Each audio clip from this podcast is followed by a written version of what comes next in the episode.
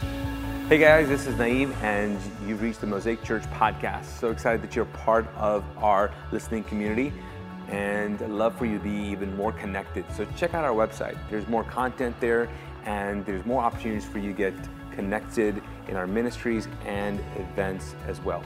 Also, love for you to share this content. If this is blessed to you, I know that God wants to use you to bless other people with it. So share this podcast, if you will.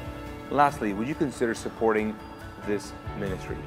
This is made possible by other people's generosity, and I'd love for you to pay it forward. Join us to reclaim the message and the movement of Jesus together. So, would you consider giving to this ministry? I know that God is able to do immeasurably more through us when we come together. Thank you so much. God bless you and enjoy. Good morning. How are we doing? Good, good. Hey, thanks for joining us. This is week three. If you're online, glad you're here, joining us in your pajamas, right? Uh, but glad you guys are here. Here's the thing we have been talking about Christian catchphrases, and yeah, just talking about how ironic it is that uh, when you kind of live out those phrases, they, they mean well. I mean, you've heard them, but they really fall short, right? We've been talking about uh, several of them, and uh, the whole idea is that when you think about it, Jesus never what? He never what? He never. He said he never said that. He never really said that. So we've got, come up with some really fun ones. Um, in fact, I was thinking of this. I don't even think we say this. Oh, well, I know we say this, but um, we don't even think it was like Jesus said it. But like the idea of Jesus taking the wheel. Anybody heard of that? Yeah. Jesus take the wheel. Was that from the Bible or was that a song? Is that a song? By whom? By whom? Yes, okay. I was going to say Kelly Clarkson, but no, I would be stoned. Okay, calm down, okay? Jesus taking the wheel. We love the idea of that, but first of all, he doesn't even know how to drive. Second of all, if Jesus showed up at the DMV and had to wait in line, Jesus would lose his Jesus. You know what I'm saying? Like he would just, it would be like, oh, what are we doing here? What are we doing here? So this morning I want to talk about a particular phrase, okay? So if you have not caught up, you can go back, go on YouTube or Spotify or whatever and um, catch up. But today I want to talk about a particular saying. It's a fun one. In fact, it's one that people uh, use that are not necessarily uh, religious people. Like they're not Christians by any means. And I think it's pretty international. It's an international phrase. It's not just a Western thing. It's not just a like a Christian thing. It's a phrase that people use all the time. And I was reminded about this because I was meeting with a team of people, and we're pulling off TED uh, for our city. Now, have you ever heard of TED Talks? Anybody here at TED Talks? Right? Okay, so it says this is pretty historic that we are uh, we are hosting TEDx, which is uh, this uh, re- regional TED Talks um, for our city this Friday here. Tickets are on sale. They're almost out. Anyways, sorry. But uh, you can apply and all that. And if you want to volunteer, let me know as well or let us know. We can figure that out. But it's historic. It's pretty cool. I got to speak uh, or do a TED Talk and um, and then uh, that led to me coaching TED speakers, and then that led to being on the team, and that led to us uh, hosting it. But all around, I've been interacting with all kinds of people from our city. And what's great about this is that as a pastor, number one, I'm like, do, you, do they know I'm a pastor? Because I don't know if you know TED uh, community, they're not really religious at all. And I'm like, I, I always joke about it. I'm like, how did you like guys let me in? Like, you know, I'm like, you know I'm a pastor, and they remind me I'm not a good one. So that's why, that's why I'm in, apparently. That's why I'm in. Um, yeah. So, but around me, they use the phrase that I want to talk about. The phrase is this, okay? This is how you say the phrase, or you've heard the phrase. Here's what happens. This is the context. You're in a conversation, uh, maybe honestly talking about someone else. It's always about someone else. You're talking, having a conversation, and then you say something. You say something that shocks even you and then and the people that you're talking to about uh, someone else, and you say it, and then instantly you say this phrase: "I'm going to go to hell for that." Come on, like, okay, I got people turning around right now, going, "Uh, yes." How many of you have said that? Yep. yep I'm going to go to hell for that. How many of you have said you're going to go to hell for that? The good thing is with, with TED, the TED team, I say that all the time. I'm like, you're going to go to hell for that. You're going to go to hell for that, which they love, okay? But I think the phrase, though, reminds us about a condition that um, humans have. Like, regardless of like um, your background, like I grew up Muslim, I grew up in the Middle East, um, and regardless of your cultural background, this idea that you could do something that will lead you to a place is very um, true to our soul. Like it, it's embedded in us. That you and I could do, do something that will lead us to a place. Like you're gonna say something, you're gonna do something, you've done something, and you're like, that's, I'm gonna go to hell for that. Now, it's, it's sometimes a joke because you're like, I can't believe you said that. But if you dig deeper, if you go, if you stop and think about it, for some of us, we go, um, yeah, I think there are certain things I could do that could seriously get me to hell. And then other people, you're like, um, they, they're doing things, and you're like, I think they're gonna go to hell. Or we have people that go, you know what, I think people should go to hell for that. Like you have a list, you don't write it down, it's not on your iPhone, you know, notes, but you have a list of people that go, they should go to hell, they should go to hell, they should go to hell. I mean, you think of even, even, uh, I mean, uh, tyrants, like things that people have allowed, uh, allowed or uh, magnified, or the things that they have promoted that cause suffering to other people. I mean, I think of, I think of what's happening in Russia and Ukraine. And I think of all the things, and, and frankly, I have had to stop reading the news because I'm like, I can't take this. I can't take this. Because first I'm like, I'm like, God, what, what's going on here? And then s- the next I'm like, someone stop that guy. Someone do something. And so if do I have a list of people that should go somewhere? Yes, I do, maybe. Maybe. I do. I do. I do. But do you believe that there's something you could do and I could do that will take us to a place. And for some of us, you, if you grew up in a certain denomination, certain um, religious uh, idea, you're like, of course, of course, of course. But let's talk about that because I think so many of us struggle with it. I think deep down there's, a, there's, a, there's something inside of you that says, you know, I could really do something that will lead me there. I'll never forget I'll never forget uh, this conversation. Uh, it happened right after a church service years ago, and I was about to leave, and this, this lady uh, pulled up again. Like I was leaving the parking lot, this car pulled up, and I kind of looked at her, and she was like trying to get my attention. Anyways, we started talking. Um, and she said, I just needed to, I just, I was hoping to find you, and I, I, I left, and I came back. I just, and I'm like, what, what's going on? What's going on? And she said, ah, here's the thing. And she's like, you know, like, um, you know, smart, sophisticated, uh, intelligent woman and dressed up. I mean, just the, everything. Just, and she comes up and she's like, I, um, she said, my dad committed suicide, and I just need to know that if he's in hell or not. And I was like, wow.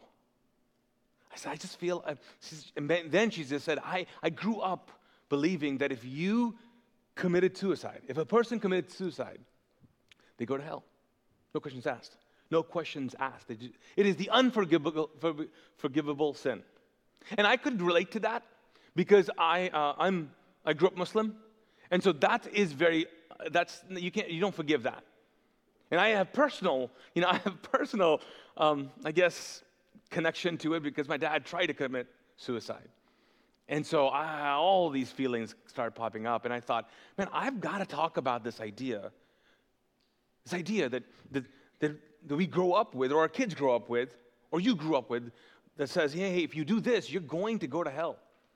So, how, how do we do this, right? I know it was all fun and games, and now we're like, why are you talking about hell? This is my first time here. Hello? Calm it down. Let's, let's start with heaven. Like, what's, what's going on here? Thanks for the coffee, but now hell? Really? Well, we're not talking about hell. We are talking about what, how, what do you and I think about when we think about hell? Why do you think we should go there?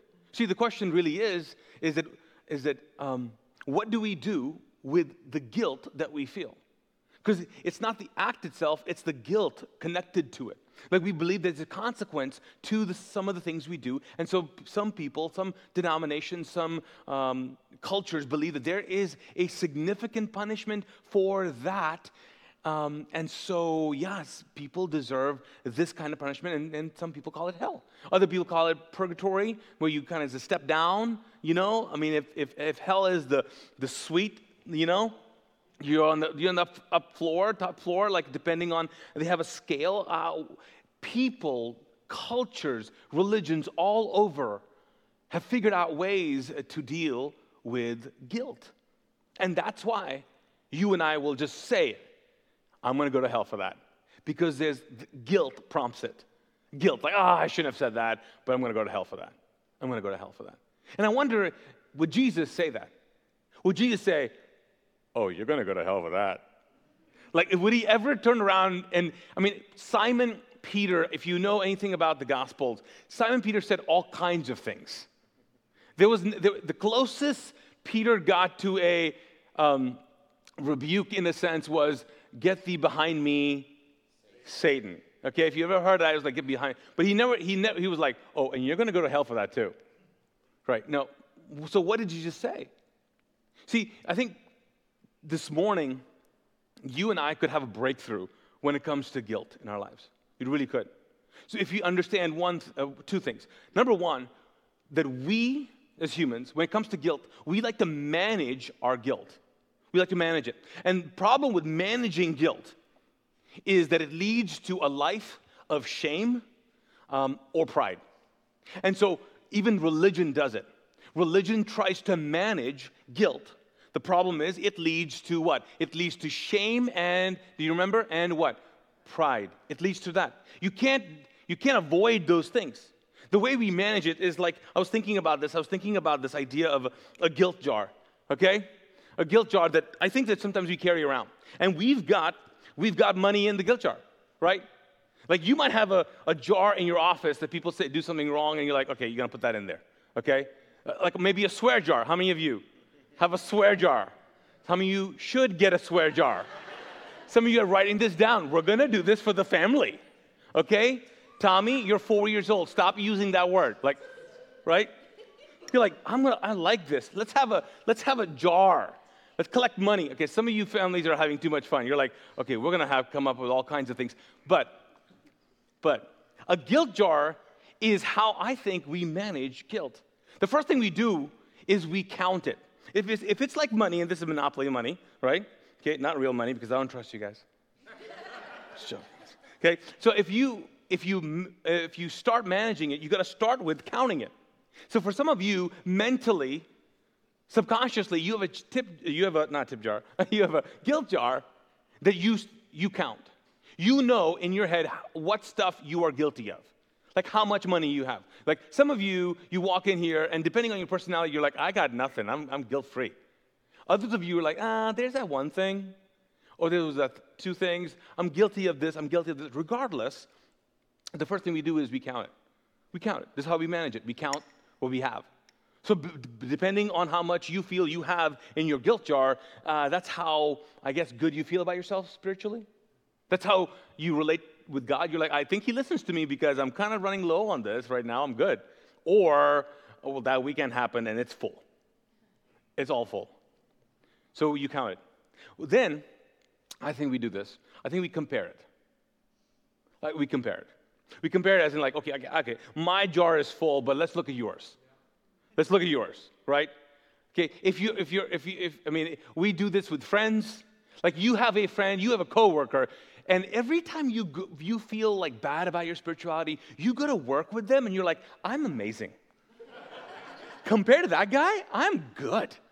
I am so good, right? So good. I'm so good. I'm, I'm so pure. That guy, she, ah, right? And then what happens is you switch. You, you leave work maybe, or you go to another environment, and you feel find someone that actually their jar seems to be clear, like they're like super spiritual. And then you go, oh man, I'm terrible. I'm terrible. I don't know. I'm not quite sure. I'm not quite sure. So what do we do? We count it. We compare it. And what else do we do? Okay? We, I think we balance it. We balance it out. Or counterbalances. Like, for example, how many of you, okay? How many of you, be honest, how many of you, because I've done it, I've done it, I'll be the first one to say yes. How many of you um, have ever made a serious deal with God in the shower? Anybody? Anybody? just, I, mean, I know, I know. You're like, why, why are we talking about this? Just, just go with me, okay? Have you ever made a deal? Yeah. You made a deal. You made a deal. Water's running, you're like, God, just if you just will, if you would just do, I, I promise I, I, I promise. I promise, I promise I will never, this will never happen. I got, you've made a deal. And what you're doing is you're counterbalancing it. You're like, you're like okay, I, I, I, if you could just save me from this, if you could do this. Some of us balance it by, by basically doing good things. You do good things. You literally think that you can take good, you can do good things, and that removes all kinds of money, all kinds of money from the guilt jar. You're like, oh, I'm gonna serve, I'm gonna do this, I'm gonna do this. And I gotta tell you, I mean, listen, I've been doing church uh, for a long time, and I know there are people who volunteer and serve, and sometimes I look behind the curtain uh, of their intentions, and it's really like they're trying to empty their jar. I mean, listen, I'll take volunteers. Any, I mean, you know what I'm saying? Money is money, and serving is serving, whatever. I mean, if you're a little guilty, uh, I don't care. That's fine. I'm joking. I'm joking. Okay? But the goal is the goal is to empty this bad boy out because I lived a life. I lived a life, and I'm, I'm, I'm, I'm, I'm about to empty this whole thing out. I got, I'm going to serve. I'm going to be at church and all of this. And the problem is, is people even who do that, they end up, they end up thinking that that's going to empty it. And, and then on the other side of it, they've done so much work that this doesn't get empty. That for some reason they do something or they feel something or their inner voices just start talking to them and it just fills it up and fills it up and fills it up. And then, then six months later, you find yourself still just full, full of it and you're trying to counterbalance it. And I gotta tell, I gotta be honest with you, most religions do that. Most religions do that. Or, or, or you know how much money you got or how much guilt you got. You know it's actually maybe big, a lot more than others. And you also know there's no amount of good stuff that can, that can help you out because you, your mouth just gets in trouble.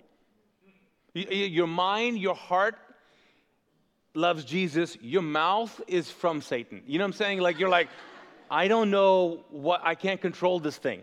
Okay, I am sorry. Like, what can I baptize this? No, it's called washing your mouth out with soap. I don't know. I don't think it's a thing. It's not a Middle Eastern thing. I don't know what you guys doing. Okay, but what do you do if you can't do all those three? I think what you do is you conceal it. You conceal it, so no one knows about it.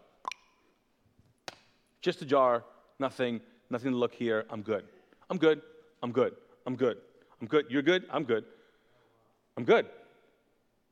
And what happens is, is that unfortunately, religious people do that the best. They just do. They just do. You know how to play the game. You do, you're, you're a pro. You know how to do it. Problem is, it's still there and nothing's changed. And so so something will happen in your life and you will get consumed with spiritual guilt and shame. Why? Because guilt, managing guilt, always leads to a life of shame. And then the flip side is what? Pride. Pride. And then people walk around going, I'm good and I'm I'm better than you, bro. I mean, shoot, I go to church and I, I play the part, and, and it's that's how you get self-righteousness. You just, you just are super good at this. Super good at this. But is there a better way? I think there is. Because if, if you do this and if I do this, we're going to keep on believing that at some point, I'm going to go to hell for that. At some point, Jesus is like, hey, excuse me, let's look at this. And you're going to go to hell for that. So, problem is, we've kind of, we're stuck. See, that's why the message of Jesus is so different because Jesus does not manage our sin, He reconciled it. He reconciled how you reconcile money. He reconciled your debt. He reconciled it so you could live in, in, in freedom, so you could live uh, free and you could live in love and power and grace. You could live that kind of life. Let me read you a passage of scripture here that I think will help you and me out.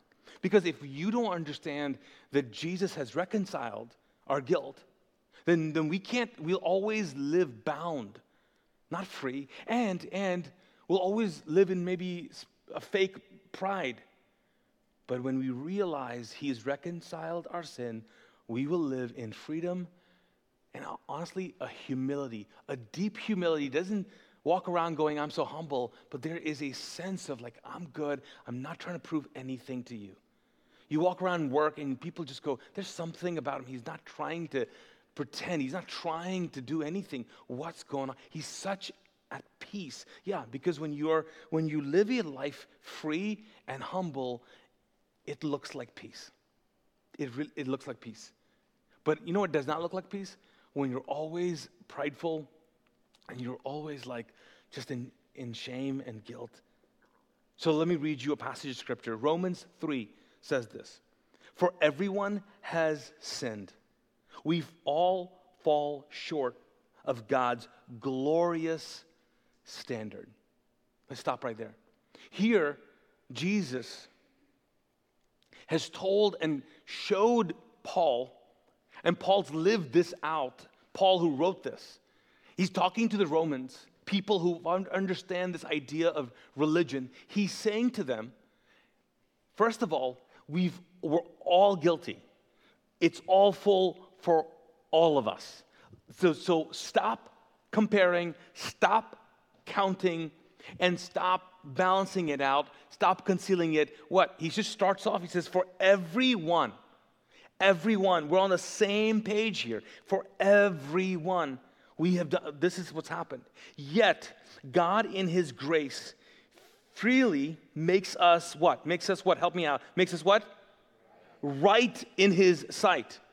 He did this through G- Christ Jesus when He freed us from the penalty of our sins. He reconciled it. Romans 5, let me kind of paint the picture for you. Romans 5 says this it says, through Adam's sin, death and, and what's that word? Hell. And hell came to all men. But another man, Christ, by his right act, makes men free and gives them what? Life. Gives them life. And so, what, what, what is happening here? When you read verses like this, have you ever read John 3 16? Right? We know this. Can I read this to you and also read the verse 17 to you as well? John 3 16 says this For this is how God loved the world. He gave his one and what? Only Son, so that everyone who believes in him will not perish, but have what? Eternal life. God sent his Son Check this out. This verse is even more important than I think verse 16. The next one, this one right here, verse 17, John 3 17. It says, God sent his son into the world not to what? Judge it, but to what? Save it. To save it. To save it. So, what's happening here? What's, what, what, what, what are we painting here? The picture we're painting here, friends, is that when you and I move from understanding that we don't need to um, manage our sin. We need to, that God has reconciled it, that Jesus came down here to reconcile our sin. The, the, the phrase, I'm going to go to hell for that, if Jesus was here, he would say, not to be cheesy, cheesy but, if, but if he was here and you said something, and you did something and your guilt popped up and said, I'm going to go to hell for that. I think if Jesus was in the room, he would say, Hey, I came down for that. Like you, I know, you think you're going to go to hell. For I came down for that. I came down for that. Like when you do something, you're like, I, you, you don't even understand. I can't believe I did this. I came down for that. Man, the unforgiveness and bitterness I'm holding on to. I, I, I came down for that. Man, the abuse that, that, I fell into, the addiction that I'm a part of right now, I came down for that. Man, the hurt, the pain, oh my gosh, the, the evil inside of me, the, the anger. How, have you ever gotten so angry that you've surprised yourself? Like something came out of you and you're like, what was that? It was so deep inside. So deep inside. There's something inside that you like, I will never forgive myself for that. And even though there's a voice inside of you that says, yeah, yeah, yeah, you, you can never forgive yourself for that, no one's ever going to forgive you for that, and you're going to go to hell for that, to that voice, Jesus says, I came down for that. That's why I came down. Because you can't do this. You can't manage it. You can't, you can't do this. That's why I came down.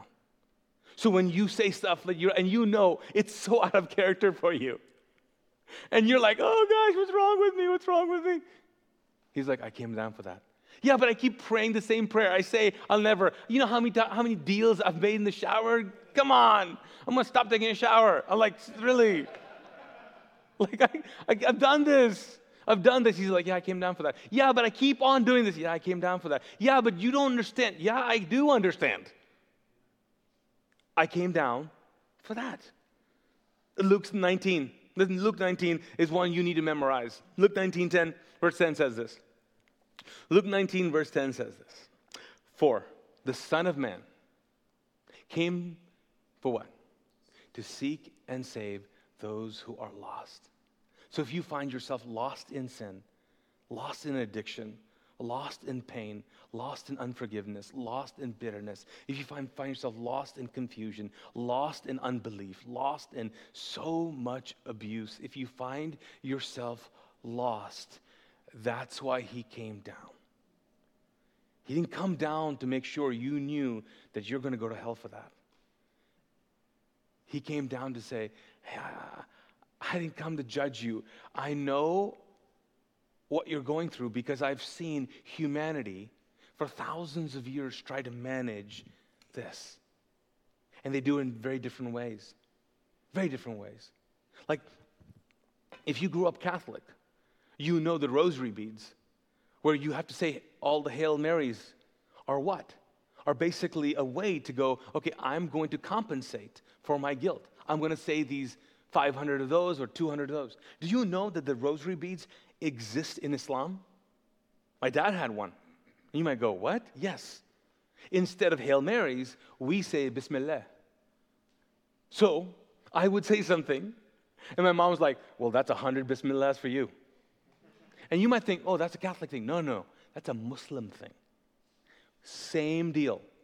I, in fact, when my dad passed, I, I took, I have his I have his, uh, it's called a tasbih. And I have his tasbih. And he would sit there and he would just say, Bismillah, Bismillah, Bismillah, Bismillah. And what he is trying to do, what he's trying to do is reconcile his guilt and rec- reconcile his, his sin. And G- Jesus goes, Hey, the, all of humanity has been trying to do this, and it does not work. It does not work. Sin and guilt has to be reconciled. And I am doing this. Paul tried to explain this to uh, his, uh, his Jewish people. It, it, now, Judaism, you might think it's so strange, but Judaism and Islam and, Catholic, and Catholicism have very similar veins. Very, very similar veins. And just being exposed to all of them, I was like, oh, wow, we do this. Okay, we're doing this same situation here, especially with Judaism and Islam, is, especially Old Testament, very much connected to one another. And so here in Hebrews, um, the book of Hebrews, Paul is writing to them and trying to explain to them what Jesus is doing and has done to get rid of this idea of always trying to manage guilt. This idea of like trying to figure out a way that you can earn your way into heaven. And they believed in a system of, of, of, of consequence. They believed that, that someone had to reconcile it. Like someone's got to pay for this. Like there is a guilt charge and you got to pay, and you got to pay up big if you do it. You got to pay up big if you do it. And so he begins talking to them and telling them that, hey, your old systems of how you manage this does not work. And he's trying to point out what Christ did to reconcile it. And so let's just read what he wrote. Verse, uh, chapter 10, he says this. He said, the, he's talking to them. He says, hey, the old system, the old system under the law of Moses was only a shadow He's like, hey, remember what we used to do back in the day? It was only a shadow, it was a dim preview of the good things to come, not the good things themselves. He said, those didn't do it. He says, the sacrifices under the system were repeated again and again, right? Year after what? Year. But they were never able to provide perfect cleansing for those who came to worship. If they could, if they could have provided perfect cleansing, the sacrifice would have what? would have what? They would have stopped. He's like, why do you keep doing this?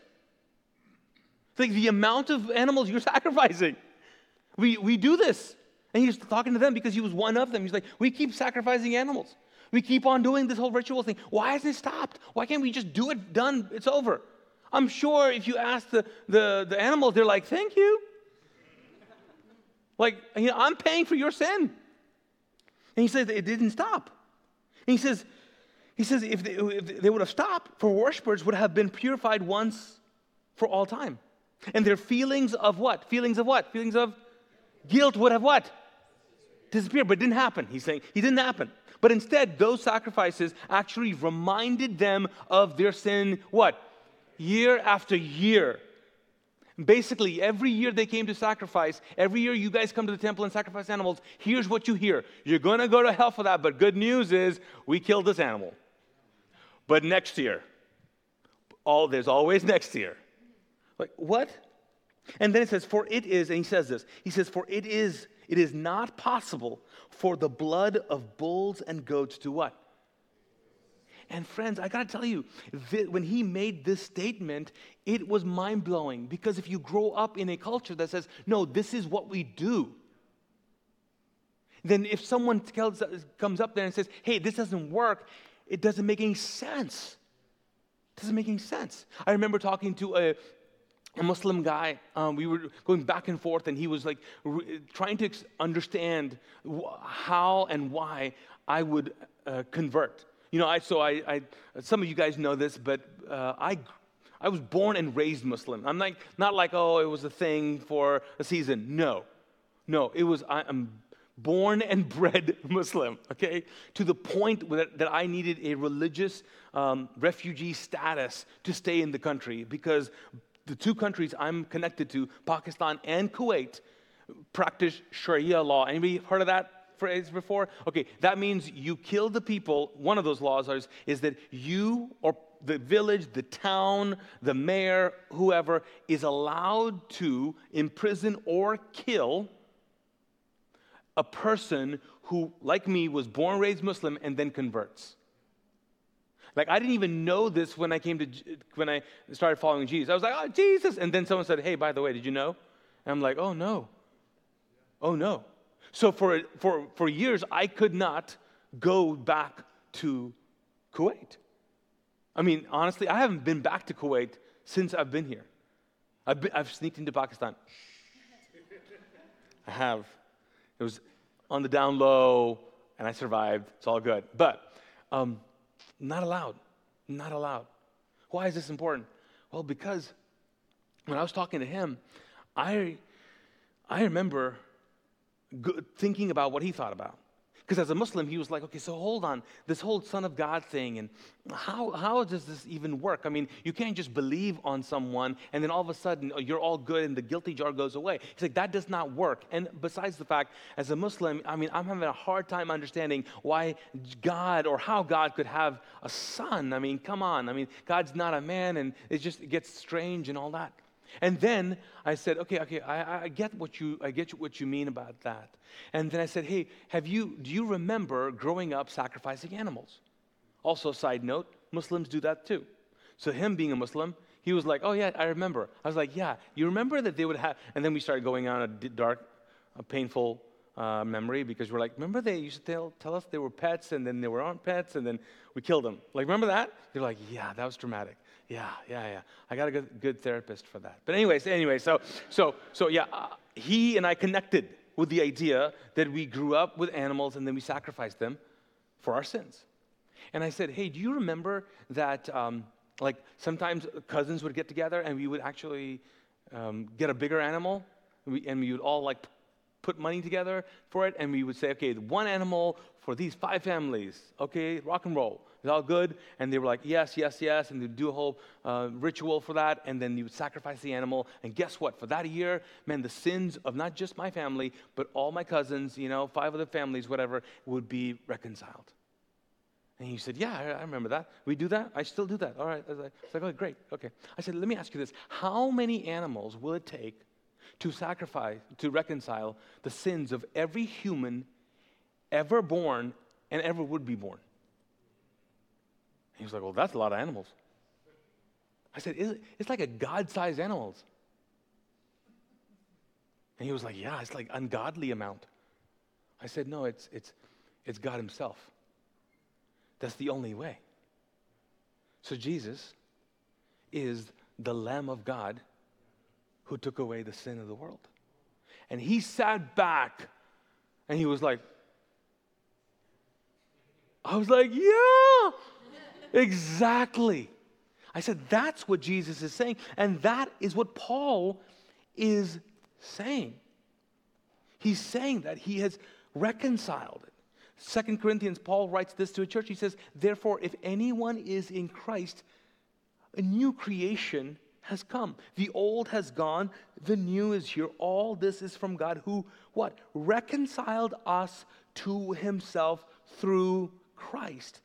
And then he gave us the ministry of reconciliation that God that God was reconciling the world to himself in Christ, not counting what? People's sins what?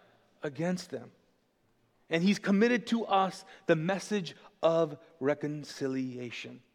And Paul was so convinced about this. His message continually was about this because it seemed to be the case in Paul's time that people will continually go back to trying to manage their sin. Even if they knew this, they would go back to try to figure out a way to earn their way into heaven. And unfortunately, now thousands of years have passed with Christianity, and yet pockets of Christianity huge pockets of Christianity still practice the idea that it's not just by God's grace, it is you manage it. That you have to work and do stuff to make sure you get in with God again and again. You, you can walk around and talk to people. You can visit churches, and there's a, there's a way you're supposed to act, and a way you're supposed to live, and a way you're supposed to do certain things. And there, there's certain things, and I'm not saying that you should not have a, a, a more noble character. I mean, we should, we should be the kindest, most loving, generous people in the world. Not, no doubt about that. But there is a cult like idea of like, no, no, I do good so I can be good. And so, what Jesus is like, I just made you good, so do good. I just made you good.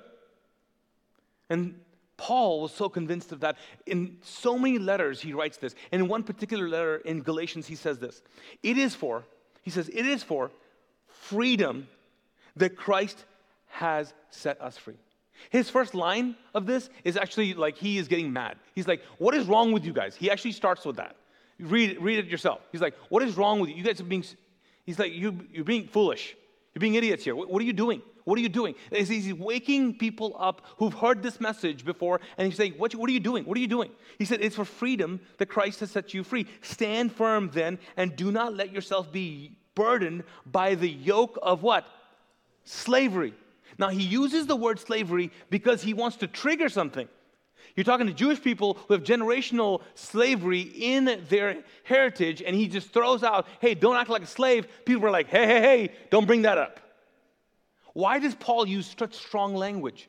You know why? Because for generations, Jewish people were slaves, and for generations, they had a slave mentality. And let me tell you what it's a big difference between a slave versus a free person. A slave's identity is wrapped up in their ability to work. That's it. You are not a good slave if you can't do work. If you don't have any ability, you are a terrible slave. You are only worth how much you can work. And Paul goes, I'm calling you slaves, okay? Don't get mad at me. You're acting like slaves. You think that your worth is wrapped up in your spiritual work. You're acting like slaves. You think the more good you do, the more God will love you and the more value you'll have. What is wrong with you? What is wrong with you? Do you not know it's for freedom Christ has set you free? Because they're walking around going, oh, I'm going to go to hell for that. I'm going to go to hell for that. I better do this, and I better do that, and I better do this, and I better do that. And I think some of us do live the same way. And if Paul was here, he's like, What are you doing? What are you doing? Why do you act like this? Don't act like a slave. You, your worth is not in the work you do, it's in who you are. It's who you are. You, you have intrinsic value, it's not connected to any work. So, as we end this morning's conversation, I wonder how many of us are like really imprisoned, imprisoned by our work, by, by our guilt jar, by our wanting and figuring out to manage our guilt and shame. And what if you and I were to just believe? And that's the that's the big thing right here. Like the the the, the go and to do things the the first the five steps to, of this message because there's there's no five steps. There's the the stuff the practical stuff of this message there's no to do there's no, i mean if there's anything close to to do it would be a believe just believe this believe this reject the voice that says hey hey you're going to go to hell for that accept the voice hear the voice that says hey i came down for that Stop. I came, I came down for that. Like the, the life you want to live, I came down for that. And here's how this life is. It's in John 17. Jesus, this is Jesus praying. One of his last prayers are recorded, and he's praying to the Father. This is a conversation with his dad, and he says this. He says, "Man, man," and he's just talking, and he says, "You know what?" And he says this, and now this is eternal life, isn't it? He's like, "God, Dad," I don't know how he says it, but he's like, "This is eternal life." That they would just, they would just know, they would just know you. They would just know you and the, the only true God and Christ Jesus. This is Jesus praying. He says, I just wish they knew you and they knew what I did, whom you've sent. Like, this is it. This is it. If they would just believe it. So this morning, as we close, man, could you could you drop that jar? Could you just believe? Could some of us just drop the idea that we've been raised in to believe that we are, we, we're, we're going to get good enough at some point? Maybe you've never heard the message of Jesus like this before, but it's not wrapped up in what you do. It's wrapped up in what he did. And do I even begin to understand? I don't know. All I know is he's reconciled our sins and they do not count against us the past sins, the present sins, and yes, even the future sins. Because he doesn't live in time and space, and I don't know how this works, but it does. So, could we pray together? Could we ask God to, do, to, to show us? If you would, why don't you bow your heads? If you would all bow your heads, I think for some of us, we need to have this moment be the moment that we go, God, I been trying to reconcile my life, my guilt, my shame. I've been trying to reconcile and manage my righteousness. I've tried, I'm trying, I'm doing this all day. For some reason, I, I just am convinced that if, if, if I don't really perform, I'm not going to be loved. If I don't really get better at this, I, I'm not going to be accepted. Somehow I've believed that, that, that I've done some things in my life and that I so regret. I wish I could take them back, and I can't take them back. And I'm just trying to make sure I do good. For some of us, we would say, I, I, I sort of have blood on my hands. I, I just have stuff. I've just stuff and I've been trying so hard all these years to just do good and somehow cleanse it. And year after year, and week after week, I come again and again asking for the same forgiveness because I just think that I just have to do good. And Father, I just pray in Jesus' name today that we would hear your voice that says, I came down for that. I came, for, I came down for that.